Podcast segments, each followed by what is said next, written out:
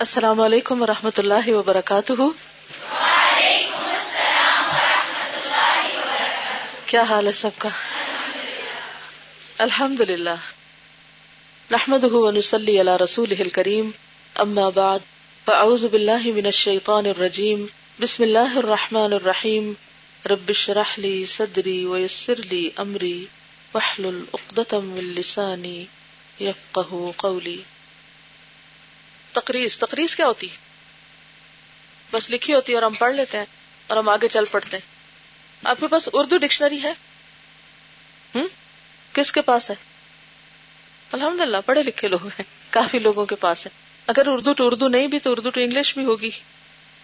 تو اس سے دیکھ لیجیے تو کل ذرا دیکھ کے آئیے تقریض کا مانا اب کیسے یاد رہے گا کہ دیکھنا ہے؟ ہاتھ پہ لکھنا ہے، چلے ہاتھ پہ لکھ لیں۔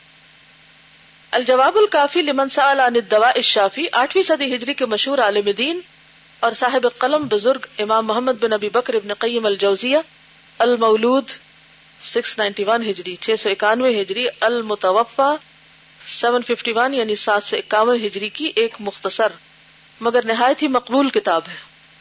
کتنے سال جیے؟ سکسٹی ایئرس کتاب کا موضوع یہ ہے کہ ایک انسان کیوں دینی اور اخلاقی خرابیوں میں گرفتار ہو جاتا ہے؟ اور پھر اس کے نفسی اور خارجی اثرات یعنی نفسی اندر کے، خارجی باہر کے، اس کی زندگی پر کس طرح اثر انداز ہوتے رہتے ہیں؟ اس موضوع کے امام ابن قیم نے ایک مسلمان عالم کے نقطۂ نظر سے نہیز اسکالر پوری تفصیل کے ساتھ بیان کیا ہے، اور تزکیہ نفس اصلاح اخلاق ردیہ، یہ ردیہ نہیں ہے، دال کی یہ شد جو ہے نا یا پہ ڈال دیجیے ردیا گھٹیا ردی کے معنوں میں آتا ہے۔ اور تصحیح اعمال و عادات کے عملی طریقے بڑے دل نشین انداز میں بیان کیے یعنی ایک طرف تو انہوں نے بیماریاں بتائی اور دوسری طرف علاج بھی بڑا اچھا بتایا۔ امام ابن قیم حضرت شیخ الاسلام امام احمد بن عبد الحلیم ابن تیمیہ الحرانی المتوفا سات سو اٹھائیس ہجری، سیون ایٹ ٹوینٹی ایٹ کے سب سے زیادہ مشہور شاگرد ہیں۔ کس کے شاگرد ہیں؟ امام ابن تیمیہ کے۔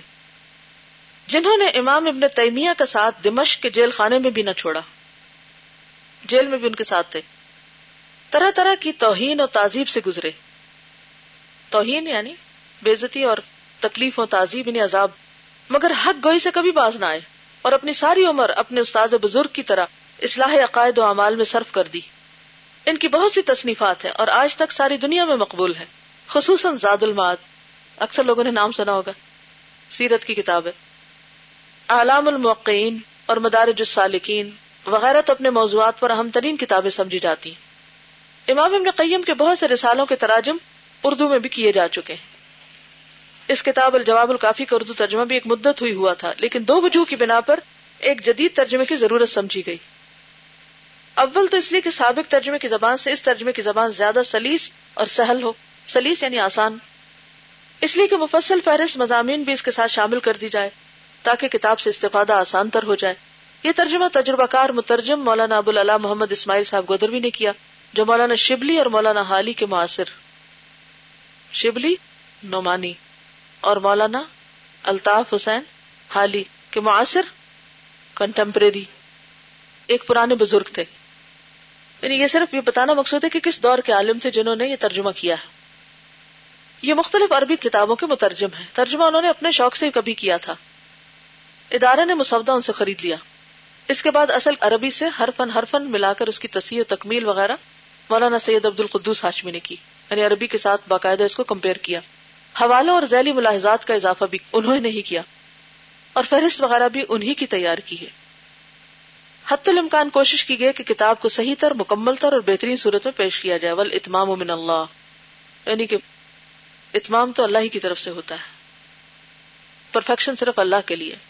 ہم امید کرتے ہیں کہ لوگ اس کتاب سے فائدہ حاصل کریں گے۔ دین کسی نظری فلسفے کا نام نہیں ہوتا۔ یہ فکر و نظر کی صحت اور امال و افعال کی درستگی کا ایک مربوط نظام ہے۔ صرف نظریہ نہیں آئیڈیالوجی نہیں۔ آئیڈیالوجی آف پاکستان صرف اتنا نہیں کافی، بلکہ اس کے ساتھ ساتھ کس کی ضرورت ہوتی ہے؟ فکر و نظر کی صحت اور امال و افعال کی درستگی۔ اس کے لیے ایک اچھے مسلمان کو دین و عقیدہ کے ساتھ ساتھ اعمال و افعال میں بھی صحیح طریقے پر کاربند ہونا چاہیے۔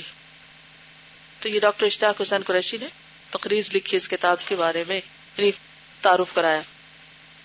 ٹھیک ہے، آج کے لیے اتنا ہی کافی ہے۔ ان شاء اللہ عزیز اللہ نے چاہا تو کل پھر ہم آگے چلیں گے۔ جزاک اللہ خیرن۔ سبحان اللہ و بحمد کا نشہد اللہ اللہ اللہ انت نستخر و نتوب الیک۔ السلام علیکم ورحمۃ اللہ وبرکاتہ۔